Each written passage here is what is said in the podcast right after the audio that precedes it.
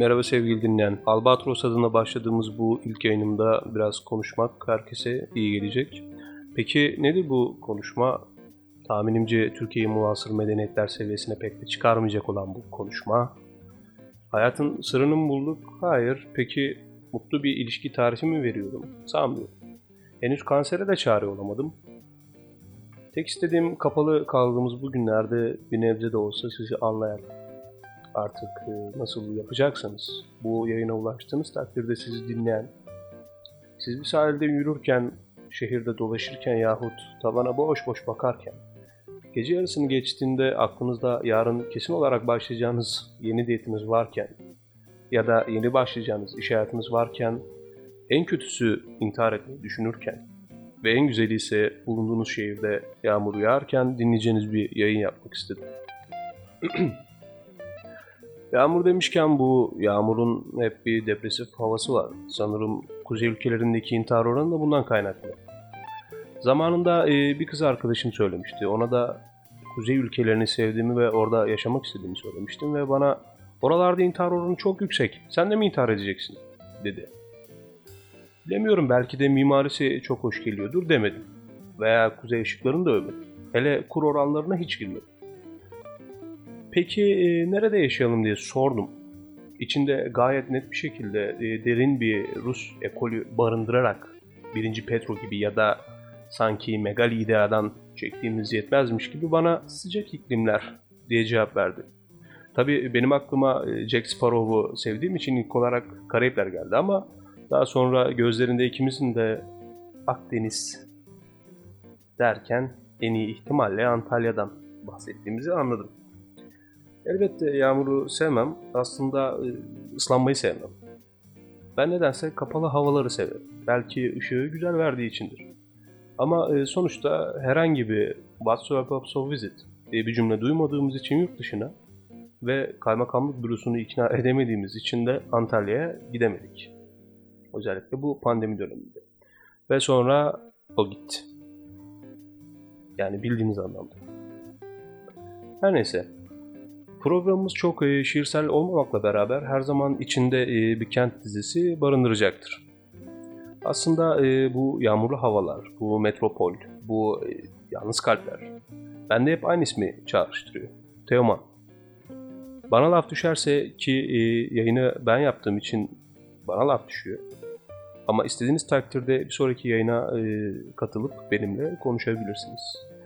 Teoman'ın da e, bizzat zamanında tanımladığı gibi kent ozanlığı onu e, çok iyi yansıtıyor. O sürekli müziği bırakıp dönen mükemmel insan. Zaten beni tanıyan da ne kadar hayran olduğumu da biliyor. Yani adam ne yaparsa yapsın mutlaka e, şarkılarının bir yerinde yalnızlık, e, acı, aşk ve tükenmişlik hissini yakalıyor. Zamanında e, Teoman ile ilgili magazin haberlerini okurken J.D. Salinger adında şu uzun boylu garip adama rastlamıştım. Daha sonra ise onun bir biyografi filmine.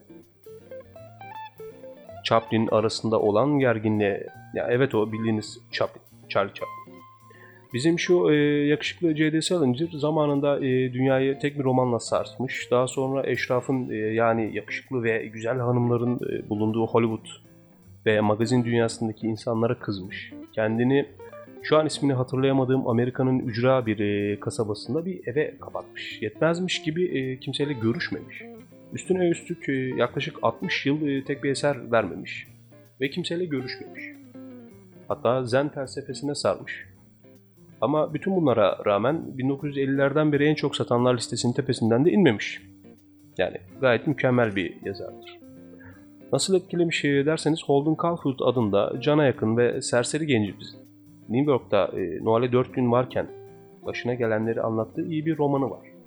Her zaman düşündüklerimizi düşünen, bizim aksimize korkakça davrandığımızda bile bunu dile getiren, kendince kurmuş olduğu dünyada e, bizim de olduğumuz gibi yalnız olan bu karakterimiz, o günden bugüne bizi tam anlamıyla yansıtmış, anlamış olacak ki rüzgarı hala dinmemiş. Ayrıca bu kitabı henüz okumama cüretinde bulunan tüm geri kalmış medeniyetler adına ve okuma oranını ısrarla enflasyon oranımızın altında tutan halkımız için kaliteli bir kağıda, kalitesiz bir kalemle düşelim. Kitabımızın adı Çavdar Tarlası'nda çocuklar. Eski adıyla ise Gönül Çelen ve benim çok sevdiğim bir e, şarkıya da isim sahipliği yapıyor. Henüz kaçırmış değilsiniz. Bağlantı noktası bu şarkı. Hatta bazı eski medeniyetlerde rivayet edilir ki Teoman Gönül Çelen şarkısını e, bu kitabımızın son sayfasını karalamış. Aslında kitabı okuduktan sonra şarkıyı dinlerseniz aradaki benzerliği siz de fark edebilirsiniz. Hatta kitabı okumuş olan tüm saygıdeğer insanlarımıza Teoman'ın Gönül Çelen şarkısını tekrar önerelim. Evet. Adam kitabın arkasına yazmış ya. Ben çocukken okuduğum kitabın arka kapağını bilgisayarın fare altına bantlamıştım. Fare masada daha iyi kaysın diye. Şimdi garibi ben e, çok yazdım. Yazdığım ilk cümleler bile hatta çekmecemde duruyor hala. Yazmak insanı diriltiyor, rahatlatıyor. İyi bir rehabilitasyon örneği. Ama yazmak, yani gerçekten yazmak bir yazarın da dediği gibi şeytanla başa çıkmaya benziyor. Onunla uğraşmaya, sonra kavgaya tutuşmaya. En sonunda ise boyun eğmeye benziyor. Ne yazık ki bazı pembe kelebekler saçan, bize dinlerken aşk kusturan, lisede yaptığımız saçmalıklara götüren, özellikle içinde o lanet Kore'yi barındıran ki bazılarını ayırmakla yükümlüyüm. Bunlar kaliteli romantik içeriklerdir. Mesela sevgili Özcan Deniz'imizin araklamış olduğu Evim Sensin filminin senaryosu gibi e, burada bir spoiler alarmı veriyorum. E, çok sevgili başrol olan kadınımız Fahriye Hanımımız e, kuru fasulye yemeği yapıyor. İşe gidecek olan kocasına. E, ve bir pilav yapıyor yanında. İkisi gitmez. E, bunu işe giden sevgili Özcan Bey'in e, sefer tasına koyuyor. Yani halbuki birine kuru birine pilav koyması gerekirken bu e, sevgili hanım ablamız ikisine birden pilav koyuyor. E, şimdi ne var e, bunda diyebilirsiniz. Yani bu çarpıcı bir şey. O yüzden ben bu mükemmel e, filmi ayırarak şu saçma kısa filmlerde, kısa öykülerde hiç kimsenin hiçbir işine yaramayan yazılardan bahsediyorum. Ee, onların ben şeytanla uğraştığını pek sanmıyorum. Bu kaliteli yazmanın aksi yönü de nedir sevgili dinleyen? Elbette kocaman bir yazamamak. O lanet olası yazamamak. Kalemi kağıda dokundurur dokundurmaz. Bırakın. Yatağa dönmek ve Netflix'te kaliteli zaman geçirmek. Hatta eğer biraz şanslıysan da ağlamak. Halbuki başka bir yazar yazacak hiçbir şeyiniz yoksa kendinizi yazın derdi. Yani işte bu harika bir başlangıç. Ya ben Bremen mızıkacılarına bayılırım ya. Bunların hikayesini yazan adamla da tanışmak isterdim. E, tanışmak istediğim bir Fransız daha var. Şimdi aklıma o geldi. O çok sevgili Okan Bayülgen'in ikizi olan Sergey Gainsbourg. Bu harika adamdan başka bir podcastimizde bahsederiz. Ama o kadar yazardan ve e, yazıdan bahsettiğimiz şu saatlerde de e, Stephen King'i anmadan geçemeyeceğim. Yani sevgili It romanının yazarı o mükemmel Hollywood starı. Bu adam hem iyi kitap yazıyor hem de iyi senaryolar çıkarıyor. En az bir gece palyaço korkusundan uyku zorluğu çekmek isteyenler için de duyurulur ayrıca. E, romanı ve filmi bu e, sevgili Stephen abimiz daha çocukken yazmaya başlamış ve ilk olarak e, güzel bir korku hikayesi ortaya çıkarmış. Hatta koşar adımlarla annesine e, gidip göstermiş. Tabii ki annesi ilk öyküyü beğenmemiş ve bunun aynısını ben yapmaya karar verdim. Yani şu şekilde karar verdim. Ben bu hikayeyi henüz yeni okumuşken Stephen King'den e, küçük kız kardeşim yazmak için benden tavsiye istediğinde bu çok yapılan bir taktiktir. Ona kırmızı başlıklı kız öyküsünün sonunu değiştirmesini söyledim. Ondan sonra gidip bir yarım saat yazdı, geldi. Koşa koşa yanıma aynı bir Stephen King edasıyla bana gösterdi. Son gösterdiğinde kırmızı başlıklı kız işkenceyle öldürülmüş, kurt illegal işlere karışmış, babaanne ise kendini kaybetmiş bir haldeydi. O an durdum, gözlerine baktım ve büyük bir gururla yeni Stephen King'i odadan uğurladım. Yani işte yazmak ve yazamamak üzerine bir iki anekdot.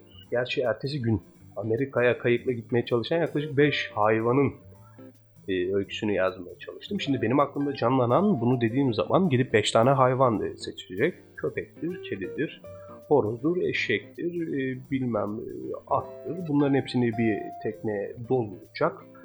Buradan İrlanda'dan tıpkı Titanic gibi götürecek. Amerika'da güzel New York'ta e, bir yerde bunların başına bir şeyler gelecek. Bu hayvanın başına böyle güzel macera dolu bir öykü yazmasını istedim ama da bizim hayvanlarımız, sevgi dolu pıtırcıklarımız sanırım İrlanda'dan e, küçük bir kayıkla Atlantik Okyanusu'na açılır açılmaz batmış. Köpek balıklarına yem olmuş, parçalanarak öldürülmüş. Asla Amerika'ya ulaşamamışlar. Böyle güzel küçük bir öykü getirdi. Bunu ilk gördüğümde korkmadığımda söylüyorum. Yani yeni Stephen King'imiz hayırlı olsun diyebilirim. Ama e, merak etme sevgili dinleyen yani korkmak da güzel bir şey. Sonuçta insan korku olmadan yaşayamaz. Hayatımızı mahveden tüm duygulardan uzaklaşmayı ister ibadet yaparak isteyin, ister evrene mesaj ileterek isteyin ki evrene mesaj iletecekler için Albatros aracılığını kullanmayı tavsiye ederim. Yeter ki isteyin. Ve e, ben Deniz Albatros'un Yağmur'dan, çok sevdiğim Cedi Salıncı'dan, Teoman'dan, yazmak ve e, yazamamaktan bahsettiğim bu podcast'i yine bu podcast'te ismi geçenlere hitap ediyorum. E, en kısa zamanda siz de şayet severseniz ikinci podcast'te e, görüşmeyi diliyorum. Kendine iyi bak.